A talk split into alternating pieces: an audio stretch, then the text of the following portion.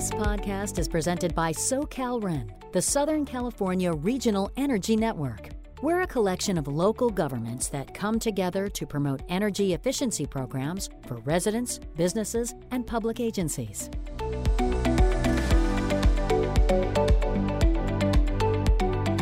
Welcome to Re Energizing Communities, your connection to conversations about energy efficiency that can help you influence change at home, at work, and in your community. Thanks so much for joining us. In today's episode, our host, Chris Ford, welcomes Kaisa Hendrickson, a project manager for the Solar on Multifamily Affordable Housing Program, or SOMA. She'll discuss how the unique program will deliver clean power, financial credits, and other benefits to hundreds of thousands of California's affordable housing residents.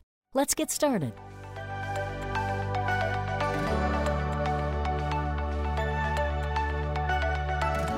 So, Kaisa, we're so excited to have you here today. Could you give us a little background on what SOMA does and your role with the program? First and foremost, what SOMA is a really unique program compared to a lot of other state funded programs.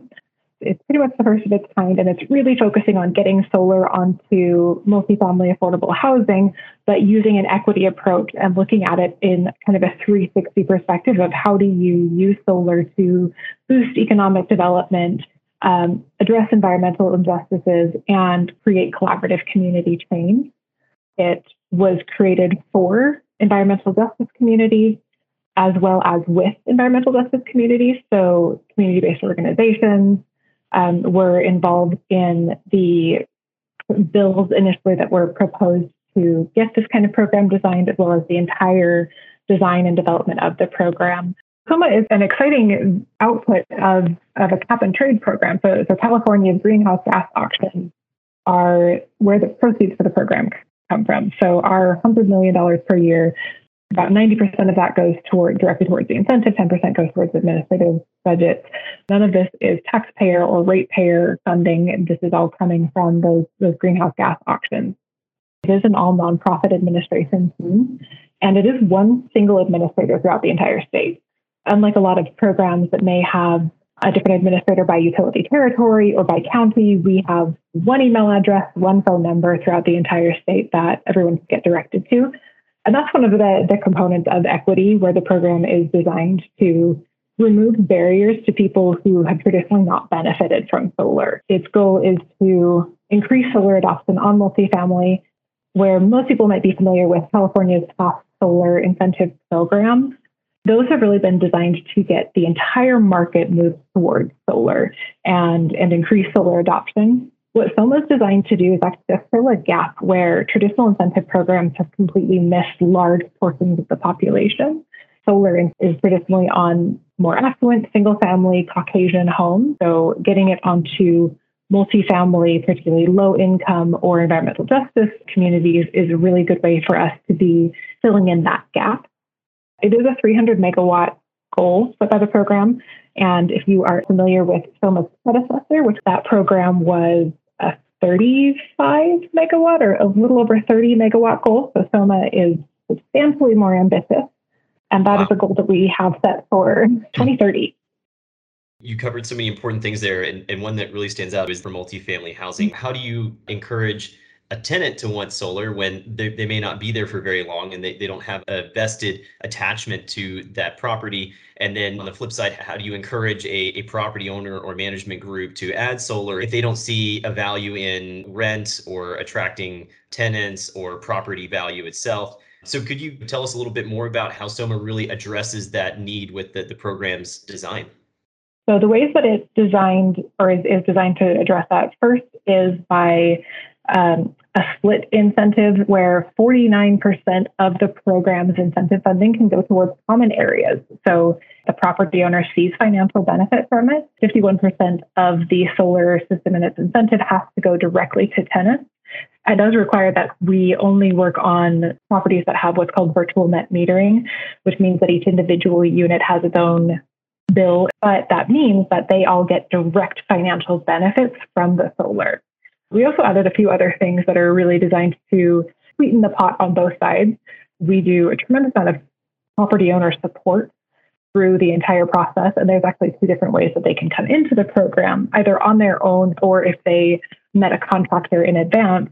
Either way, we walk them through technical assistance, energy efficiency, how to kind of maximize their system and provide all of that additional support. The property owner are required to work with tenants on understanding what the solar is that's happening, why it's it's being built on the property, the benefit to their bill. And that combination really helps keep tenants engaged and property owners seeing enough of the benefit. Actually, two additional components to it as well. One of which is that we have required job training on SOMA. So for every single project, there has to be job trainees, and we work with contractors to help support that. But the contractor hire from job training organizations, or they can hire from the tenants on site.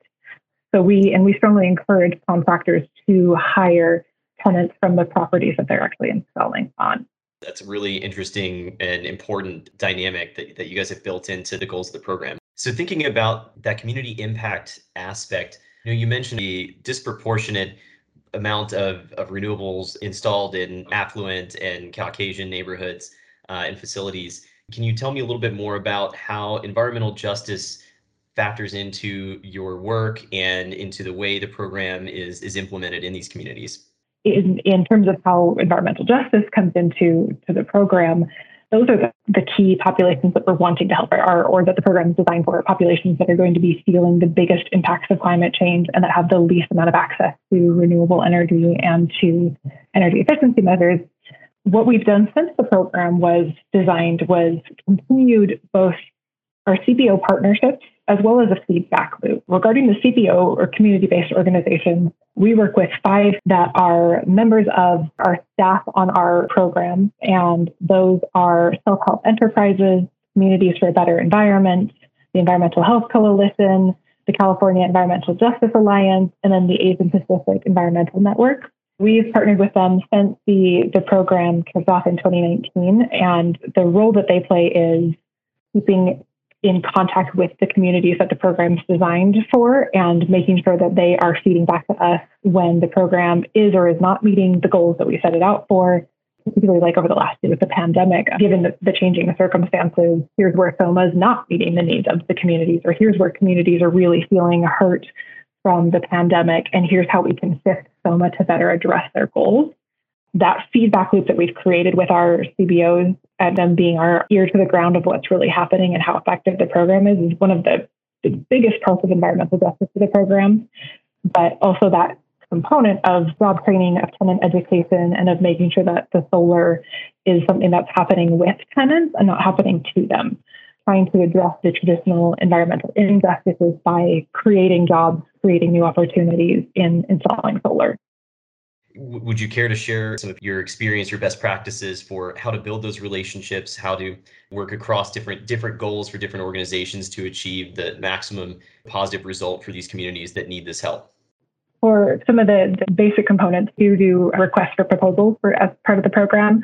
So a lot of the cbos that we work with were involved either in the inception or some of the design of soma but we do do this request for proposals and have different community-based organizations that have in their proposal for how to work with SOMA and kind of what they could do. And then we, we recontract.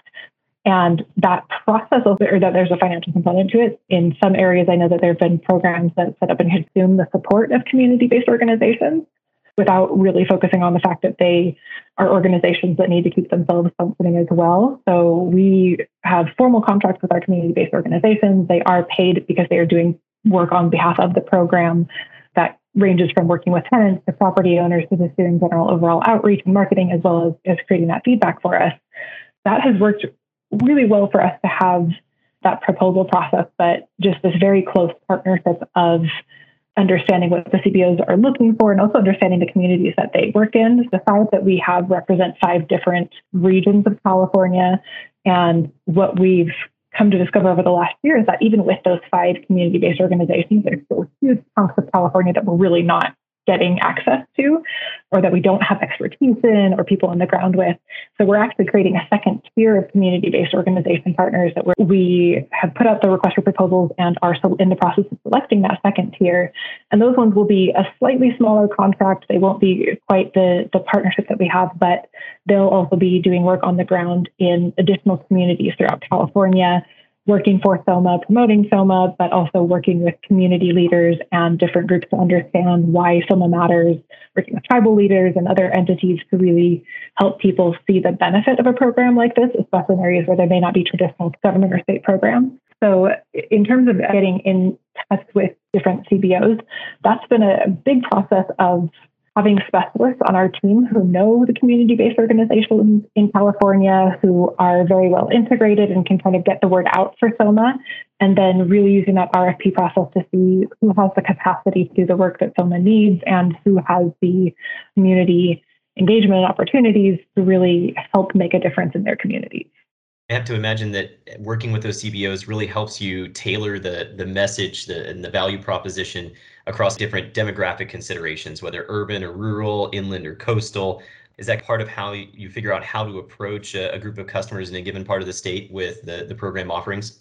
all of the above. And that also includes language recommendations or when we need to be using translations or what's going to be working best. This year, we actually began our partnership with Self Help Enterprise because they represent the Central Valley, which was an area that we, we just didn't have as much presence as we like. We also have two staff members that are based out of there as well.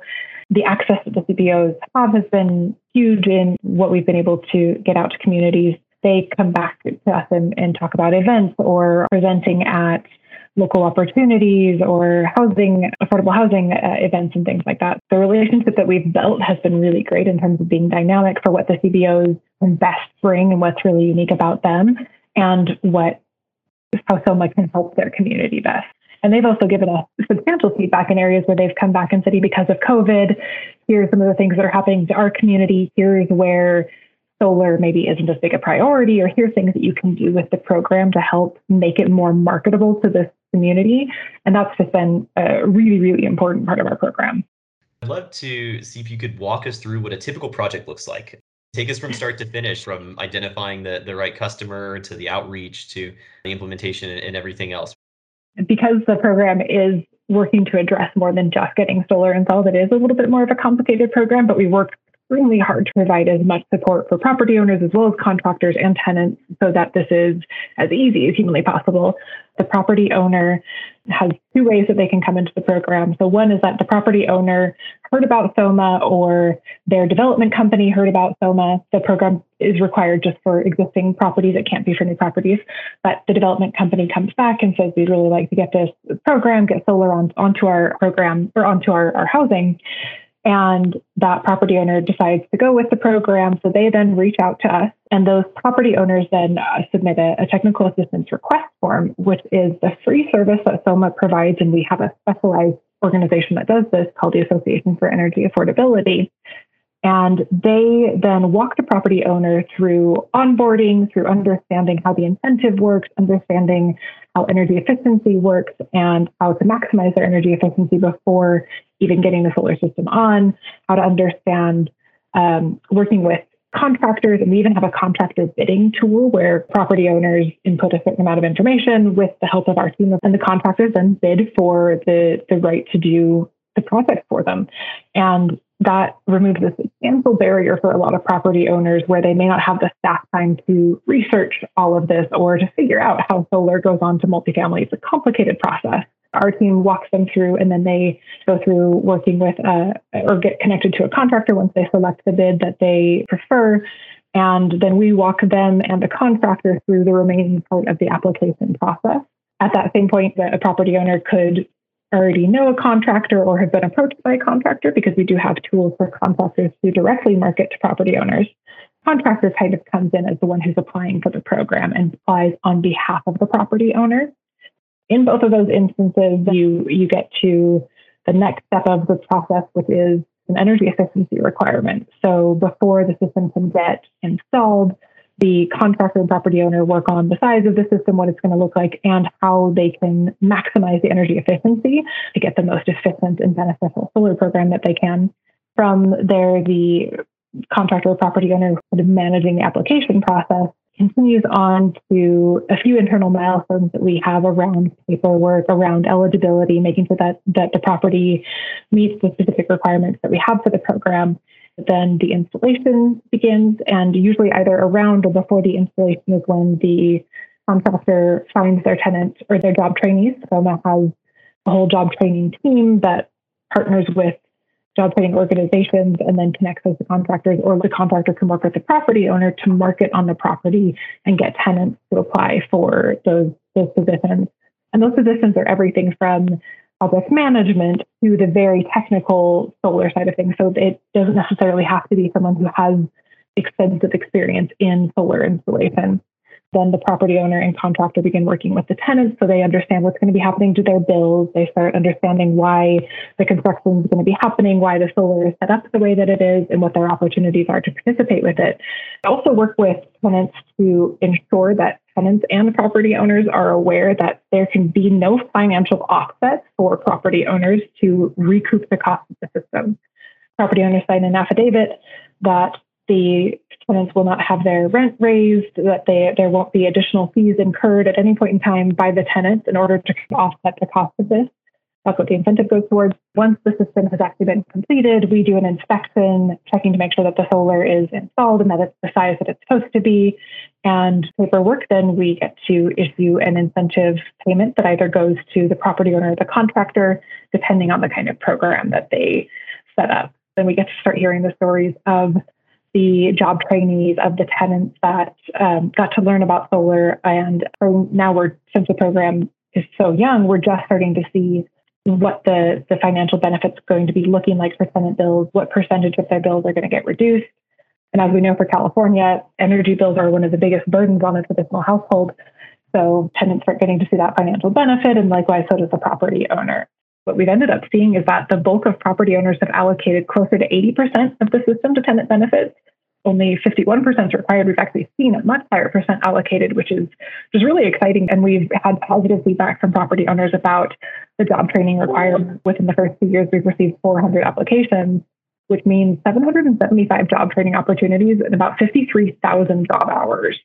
In terms of the opportunity and benefit that's created there, it's just particularly exciting for us. But there's also our stakeholder and partnership engagement, which is I work with local governments on co-marketing for the program, but I also work with other programs that may may be setting up something similar to SOMA or maybe doing energy efficiency programs so that we can be um, co-marketing and working together early and getting people into either a, a, city or a state or a county energy efficiency program or say a regional energy network um, energy efficiency program at the same time as they're working on SOMA so that they are getting those dual benefits and that their solar system is then based off of the energy efficiency benefits that they're getting from, say, the Bay Area Regional Energy Network, or that they're getting from the, the Switch Is On program, which is an electrification program. So we're really working on crossing some of those barriers that exist between the silos of programming like this and helping to make so that people who are coming in to participate in these programs are aware of just how many other programs they can align it with to really just get a huge benefit on their property. Can you share any lessons learned or insights gained from some of the real world experience of actually working through these projects in practice rather than just in theory? I oversee our monitoring and evaluation as well as some of our external reporting, and we do have an external reporter from the California Public Utilities Commission that has done two evaluations on us so far and given us feedback. Some of the other ways that we do that is through public forums. We do surveys and focus groups that have helped us understand what property owner challenges have been, what contractor challenges have been. But that also really helped us to kind of look at what, how can SOMA be part of post COVID recovery? So, so many local governments right now are looking at what are ways to do economic boosting and greening initiatives, help them meet their climate action plans. That was actually really helpful over the last year to start to understand how SOMA can partner with local governments to be able to help them meet those goals. Some of the other lessons learned have really been around what property owners need and what contractors need.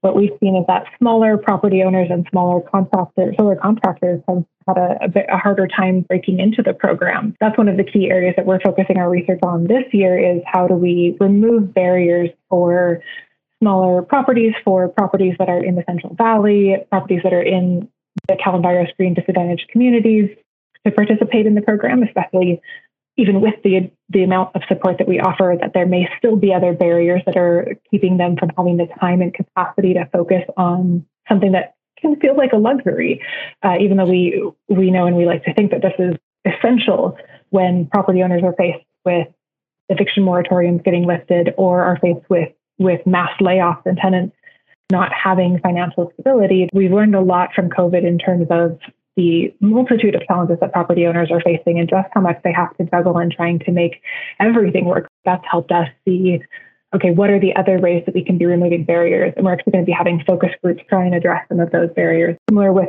contractors, that how do we get smaller contractors to have these opportunities? How do we also get contractors to be hiring not just job trainees, but how can we encourage hiring from the community that they're installing on, even if they are Uh, a company out of San Francisco or LA, but they're installing a property in Fresno, can they hire their local staff, not just the job trainees, but, but some of the, the local staff from those areas so that the economic boost is, is going beyond just those job trainees.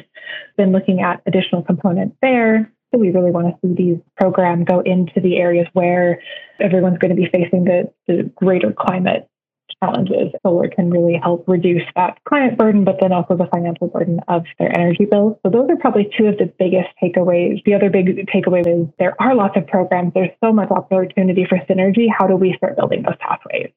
Can you share with our audience a little bit more about how energy efficiency and solar on-site generation can, can work together to meet state goals? That's what we we want to see and hope to see. And I'm I'm still learning this and get excited every time I, I hear about these these potential opportunities for for crossover. We have this energy efficiency requirement, and so that we've been talking to groups that are doing multifamily. So we're working with them to have it so that any multifamily property that comes in through them and is doing their energy efficiency requirement, we will accept the energy efficiency requirement to meet SOMA's energy efficiency milestone. We're, we're really looking for where and how we can use that energy efficiency component that we require to help pair the program with, with other opportunities to increase that energy efficiency. Because we have this, this requirement, we know that it's best practice to have energy efficiency built into the program so that ideally all energy efficiency measures are addressed first to reduce the consumption on site before adding any renewable technologies. And so once you reduce that consumption, then you're able to install a, smaller system, save energy, and save money.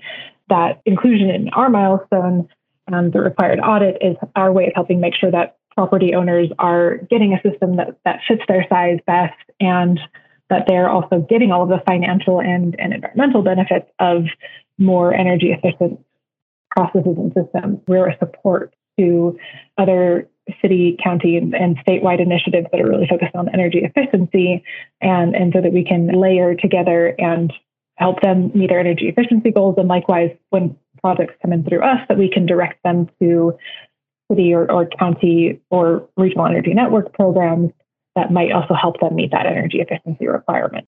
Can you tell us what it takes to be eligible for the program and, and how, as a tenant or as a property owner, how you can participate in SOMA? SOMA has a few key requirements that we go through during the application process. First and foremost, that the property has at least five units. Second is that it is deed restricted low income residential housing. Third is that it does need to be an existing building or a retrofit. Fourth is that it has to have this virtual net metering with separately metered units. Each individual tenant is getting their own bill. Last is that it has to be one of two things, either located in that CalEnviroScreen defined disadvantaged community or 80% of the property residents have incomes at or below 60% of the area median income. Those are the, the core components. And then obviously, as, as people get a hold of the SOMA program, we walk through and, and talk to them about those, those requirements and making sure that they are pretty sure that they those before going any further. For anybody listening, to know whether they're a contractor or a tenant or property owner, what's the best way to get in touch with this program and get started? Checking out calsoma.org slash property owners or slash contractors. We also have our contact inbox where we get back to people within roughly 24 hours and triage questions to the, the appropriate group. We also have webinars for both property owners and contractors. We host webinars on how to get engaged in the program, on how contractors can get qualified to become listed in our bidding tool. We have we have webinars that walk through our eligible property map, which is a, a, map of the state of California of likely eligible properties based on utility territory or based on disadvantaged community or based on climate zone. One of the most important things that I think can be a, a bit of a difference is that we have live people that are ready to talk to everyone. We have a property owner team, we have a contractor team, we have a tenant CBO team that happily we'll we'll talk through the ins and outs and the questions because this is a complicated program and it's better for us to have staff that are there to support than leave people scratching their head and trying to understand what's happening. So I recommend either calling us at 858-244-1177, extension 5, which gets you to our main line, or to the, the CalSOMA contact at calsoma.org, and then you'll get to our teams. Kaisa, thank you so much for coming on the show today, telling us about the SOMA program. And we wish you guys continued success in helping multifamily housing get access to solar resources. Remember that reducing your energy use today means securing a safer, more affordable, and sustainable tomorrow. For more information on energy efficiency opportunities that can help you save energy and money, visit socalren.org or call 877 785 2237.